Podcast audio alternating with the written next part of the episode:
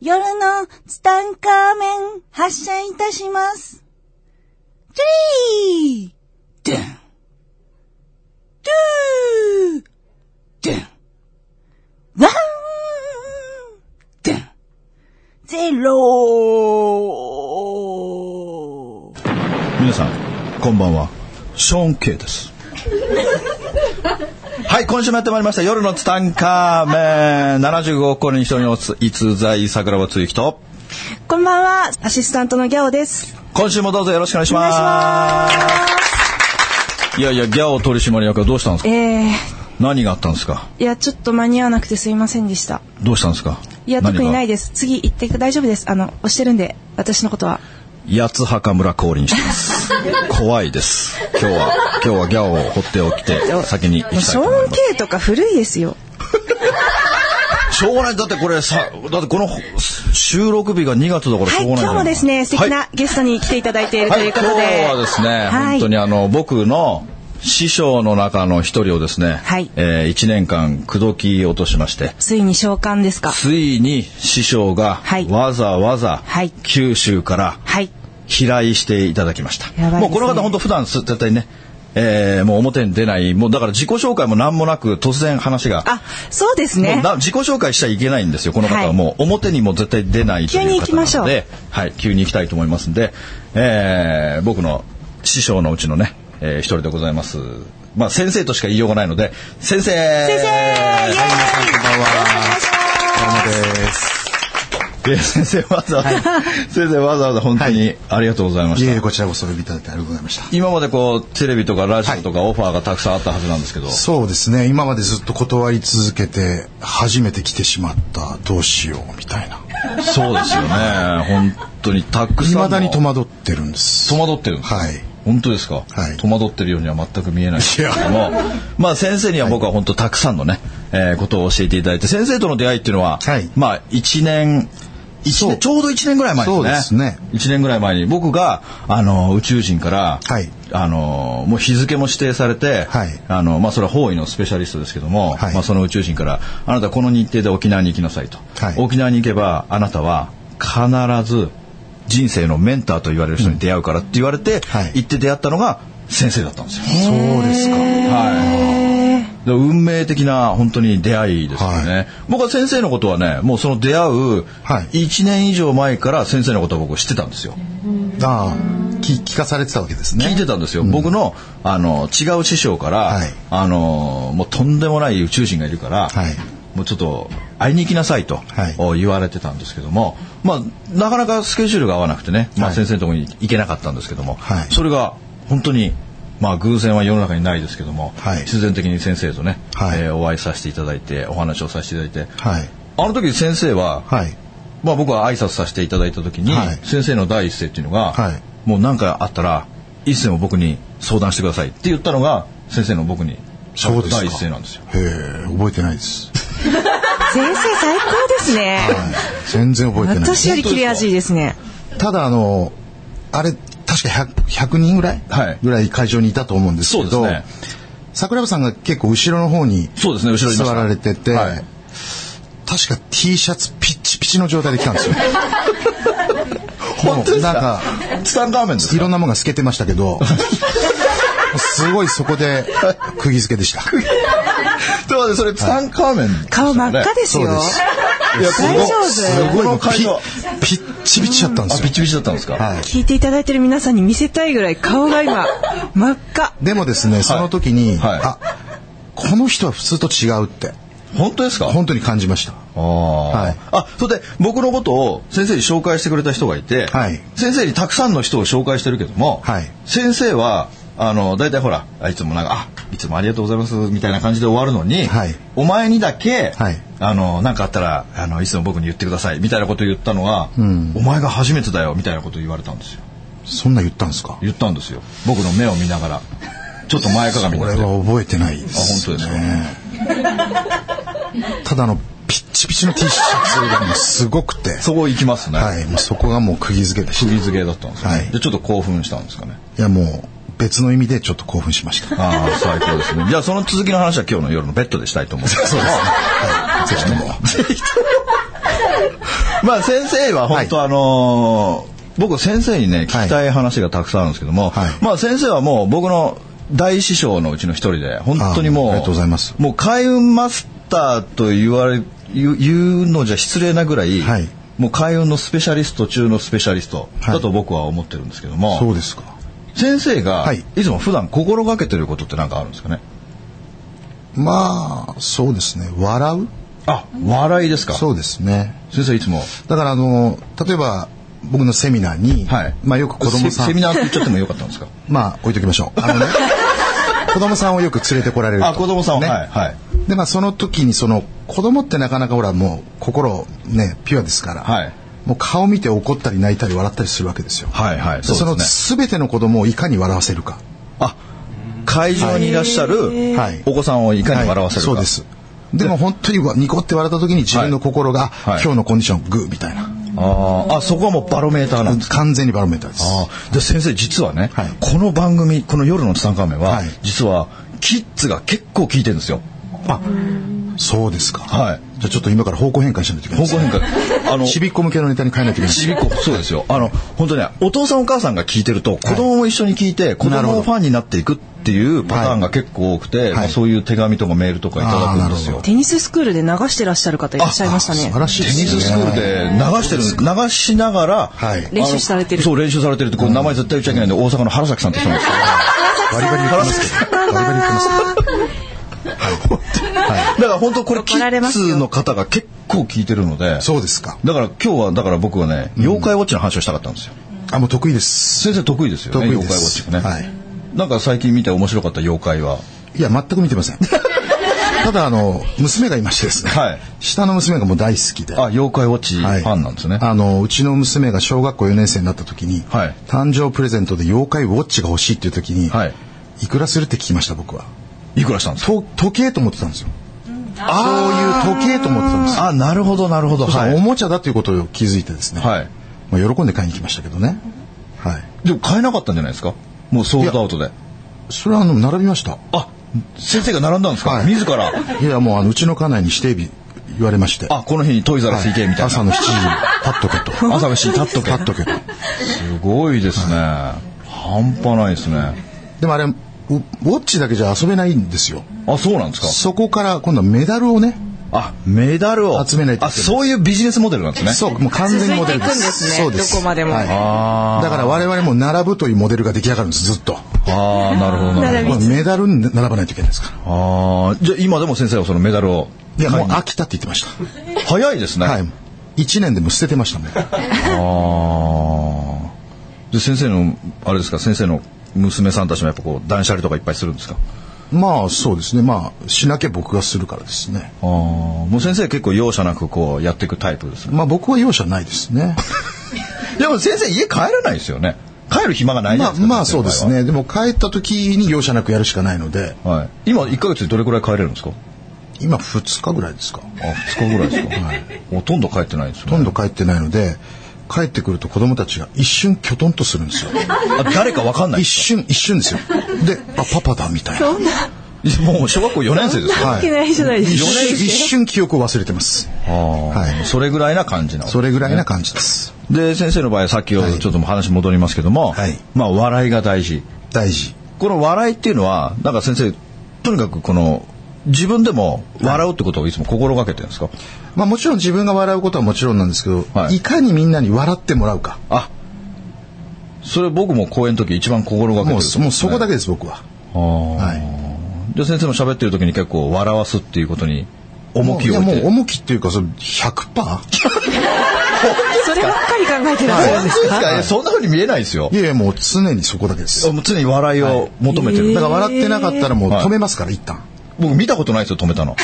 でそれは桜庭さんがいつも笑ってくれてるからですよ。あ全力で。全力で笑いますよ全力で笑ってくれてはまいす。だから僕笑ってない人いた時に結構怒りますよ、先生のあの鉄板ネタで笑わないってやばくないですか結構言いますよ僕そうですか。はいそうするとごめんなさいみたいな感じですもう二度と来なくなるけどでも、あのネタを他の人がやって受けるかってまた別ですからね。あそうですね。ね、人変わるとちょっとね。そうですよねはい。じゃあ笑いで先生の中の、はやっぱ第一位っていうのは笑いなんですかもう笑いです。笑いですか、はい。あの、僕ね、前に、もう半年ぐらい前かな、はい先生に、あのーその開運するためには、はい先生に何を心がけたらいいと思いますかって僕質問させていただいた時に、はい先生が言った答えはね、はい磨こうって言ったんですよ。うん。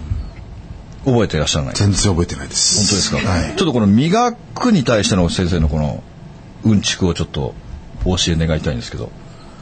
本質に迫りましたね、今ね。本質にはいまあ、あの、磨くっていうのは2つあると思うんですよ。はいまずは内面。はいはいそれから表面と。はいでまあ、心を磨くっていう表現って非常に難しいとは思うんですけども難しいですね、まあ、その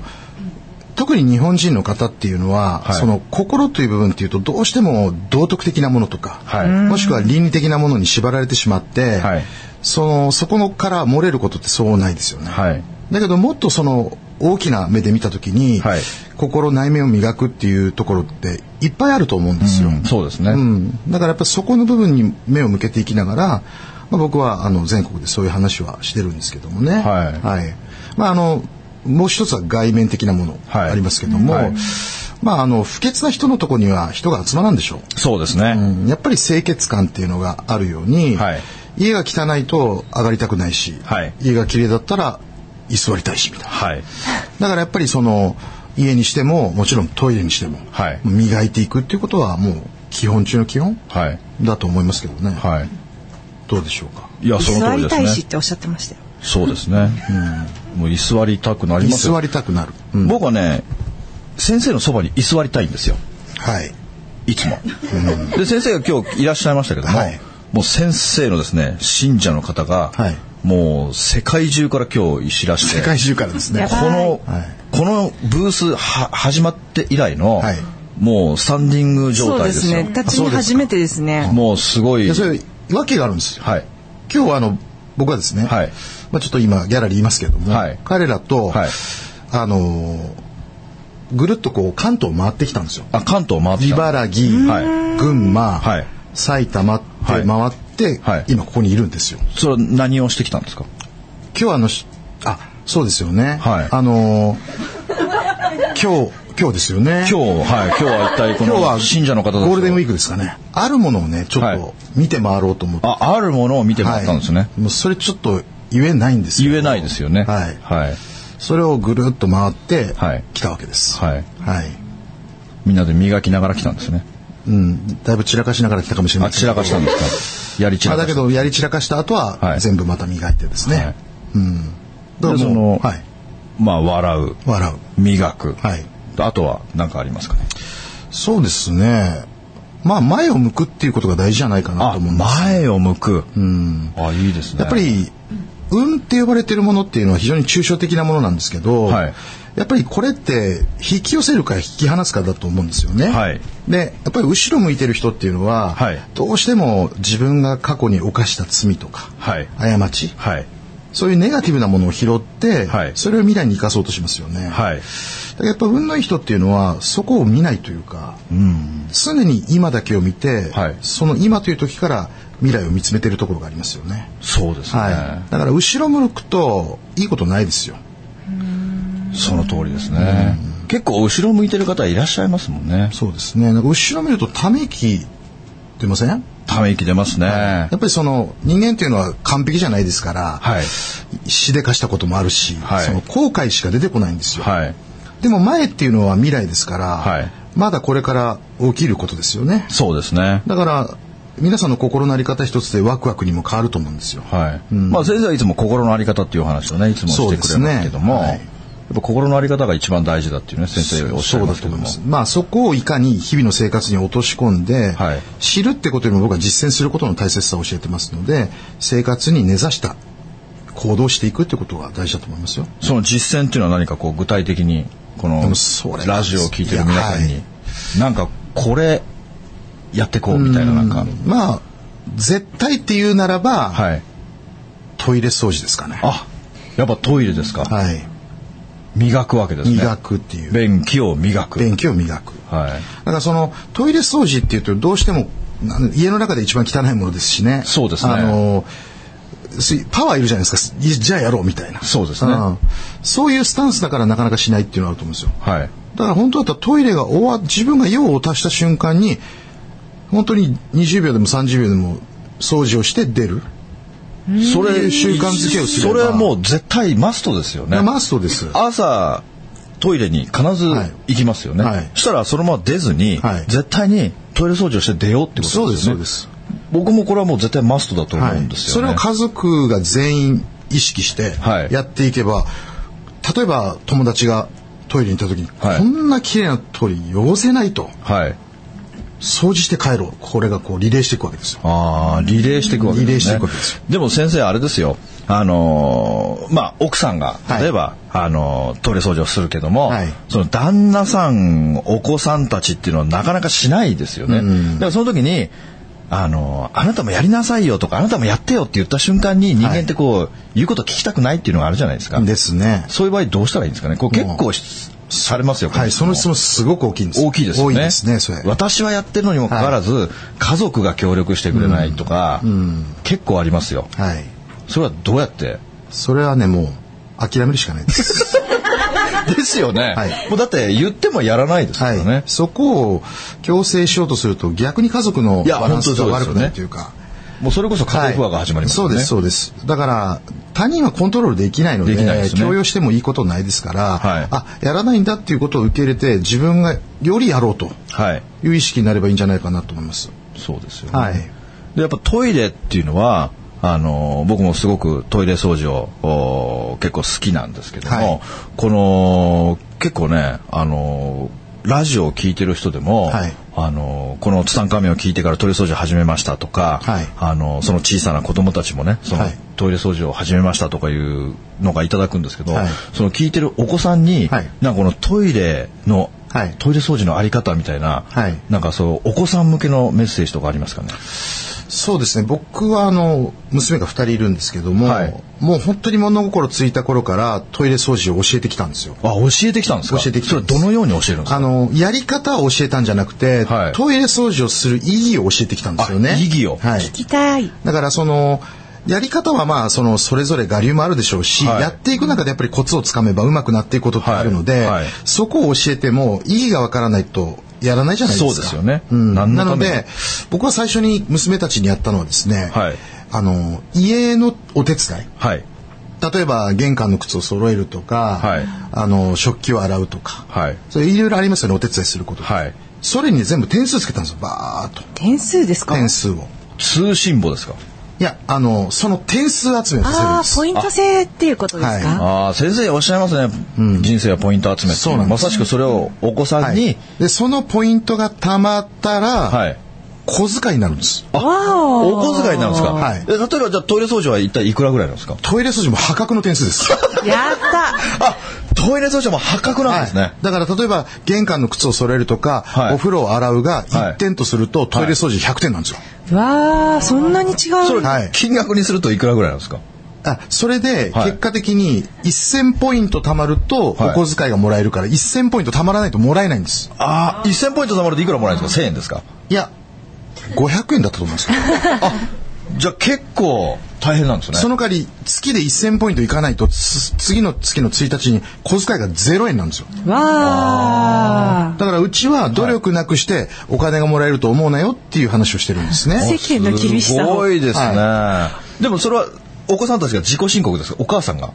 いや、本人が一応自己申告してますけど、まあ見てる時は見てますけども、そこはもう疑わないです。あ疑わないんですね疑わないです。じゃあもうトイレ掃除とかお子さんたち毎日やるわけですかだからもう点数高いですからね。取り合いですね。 100点ですよねだから10日間集中してトイレ掃除するともう1000点いっちゃうので、それだけで他何もしなくていいっていうことで、もう取り合いですよ ね。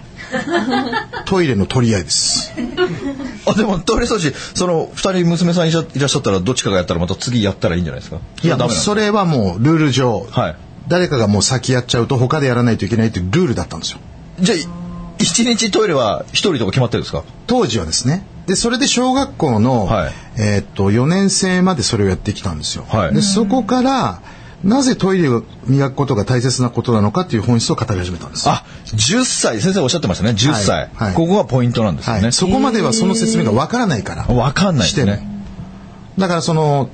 いもううちの娘たちはイメージ的にはトイレを掃除すると金がもらえるっていう、こ のもう、すごいイコールが出来上がってする。ごいですね。イコール出来上がってるんあ、ですもうトイレとお金が繋がってるんです繋がってるんですよ。あそこだかでら、すごいですねトイレとお金がつながってすごいですよでそこからあの風水の本質的なものをですねあ、お話ししていくんで10歳すの娘さんにはい本質を話話ししてていいくくわけんでですすね。そうするともう、もう点数は廃止ですそっからあ、そこからもう点数が廃廃止止でです。す廃止になっちゃうんそですかうそうするとうちの子供たちはどうなったかというと、はい。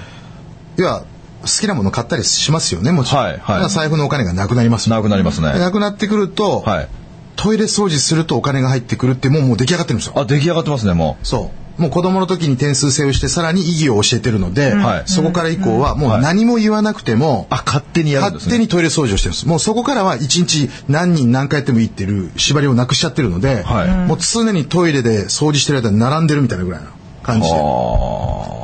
どうやそらお小遣いが欲しいようだみたいなことになまるあそうですね。だからお金がなくなった時にそそういう展開が起きるので。そうですよねでも必ず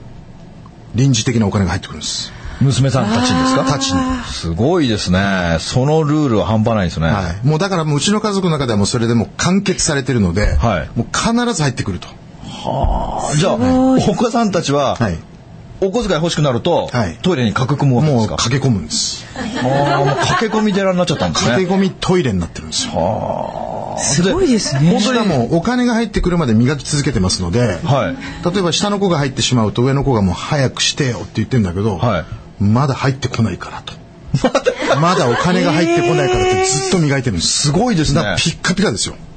すごいえ先生たちのお子さんっていうのは、ブラシなんですか素手なんですかあのーまあ、素手を僕は強要はしていないんですけども、はい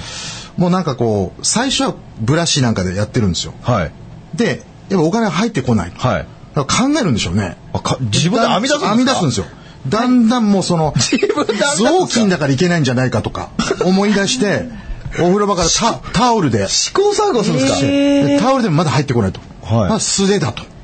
はあ。まあ入るまでいろいろやってます。すごいですね。それは、二人の娘さんともそうなんですかそうです二人ともそうなんですトイレに関してはもうすごいです。すごいですね。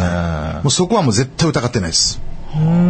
もうその、実績があるわけですね。そうです磨いてたら入ってきたっていう。入ってくる。絶対入ってくるんで。あ、絶対入ってくる。あ、もう完結してるんですす、ね。ごいタイミングではい、ジジババがやってくるんですよ。わーいでもジジババやってきたら必ず子供たちがトイレ掃除してるからもうびっくりするんです。あ、トイレが綺麗だから。そうね、すしてる最中です。いや可愛くて仕方ないですトイねレ掃除をしてる最中にしてる最中におじいちゃんおばあちゃん来るんそですかうでもう時々娘は目配せでジジババに意味わかるよねみた いなあるよね、と。あもう財布がふわ出てくるわけですよ出てくるわけですねわ開くわけですよ、はでお金がバーン出てくるんですよはあ、もうそれはもう完結してるから。いやーすごい話もうその時の娘のお金もらった時に僕に向けるドヤ顔がすごいですあ ー来たとあえーでもなんかすごい話皆さんはい臨時収入が欲しくて始めるもしくはしてて臨時収入入ってくる大人の方いらっしゃいますけど、結局あのそれが身についていらっしゃるから娘さんたちは、そうです何ねの疑いもないし、はいその頑張って引き寄せようとしてる人よりも、はい自然に来るっていうことですよね。そうですねごだ いですねからあのその入ってきたお金もちろん子供ですからやっぱり使いたいものあるんですけど、はいやっぱりその例えばジジババからもらった場合はですね、はいジジババの誕生日に残しておいて誕生日プレゼントですごいですねまたまた還元するんですよ。ーえ、先生はそこまで教えてるんですかまあまあすいいろんなことの話の中で彼らが本人の中の意思で判断してそれやってるんです。あーで、その10歳から先生のその、なんかこう、英才教育が始まっていくわけですよね。いろんまなあそこううで宇すね宙の法則とかが。そうですね。その宇宙の法則とかっていうのは、その10歳の娘さんたちっていうのは、はいはいこうすぐに理解していくもんなんですかいや理解するも何もその聞く姿勢がないです最初。聞く姿勢がそもそもないですね。いや、それはないですよね。ない10です歳、小学校4年生。はいまあ、僕もその10歳から修行を親から受けてきた立場なんですけど、はいまあ、振り返ってみたら全然反発してたなと思って、いや、それは無理ですよね。だって言ってることちんぷんかんぷんですよね。言われてもだからそれをいかに子供でも面白く聞けるかなっていうことを考えていった内容が今のセミナーで喋ってる内容なんですよ。ああ。わかりますわこれだったら楽しく聞いてくれるなとか、、はいはいはいう内容に変かわはもう先生もずっとそういう10歳からずっとはい英才教育を受けてきて、そうですねれいつまでは10歳から何歳まで続いたんですかそえーっの英才教育とは、まともに聞いたのは12歳ぐらいまでですよ。さ3年間。小学校。で小学校、中1の最初、もうそうですね、中1夏ぐらいにはもう荒れてましたからね。 あ、もう先生自体がもいや、もう本当う、にももうう、、触るものをみんな傷つけたんですもうね。傷つけました。ひどかったあでーす。ひどかったんですね。はい、でもそれはやっぱりその一族のこのね重圧というあかー使命に対する反発でしょうねああ、それがもう中1から始まってったんですあね。の、えー長く反発しましたけどねあーそこでじゃあもうお母さんはもう諦めたんですかいやいやもうバトルですあ、それともお母さんは諦めた諦めませんだあバトあ、ルさすがもう血が、そういう血が脈々と。もうすごかったですねああ。からもう殴り合いお母さんとですもうかあのおもうあんたを殺して私が死ぬっていうねあーまあ心なり方を教えてる発言とは思えないような壮絶がぐらいのまあまあ向こうも覚悟ですよねなんとかせないかあーんそうですよね。だってもう、一族のそれがなんかありますよね。すごかったですだからあーもうなんか目がいってましたもんね本当ですね。もう、ちょっと、まだまだですね。はい先生の話もまだまだ、ここからやっと、そうですねあここから、ややっとっと先生頭のがエンジンが入ってきたんで、はいはいもう、もう先生これレギュラー出演決まりましたんで。はい先生ありがとうございますはい。というわけで、はいえーまたね、はいえーまた先生を、はいまた来週お呼びして、また先生の方からね、あ来週ですかはいえー続きをおお話しさせていただきたいなと思います。はいというわけで、えー今週はこの辺で終わりたいと思います。また来週お会いしましょう。はいた来週さようなら。感想もお待ちしてますこの番組の提供は、自由が丘パワーストーン天然石、アメリの提供でお送りしました。スマイル FM はたくさんの夢を乗せて走り続けています人と人をつなぎ地域と地域を結びながら全ての人に心をお伝えしたいそして何よりもあなたの笑顔が大好きなラジオでありたい 76.7MHz スマイル FM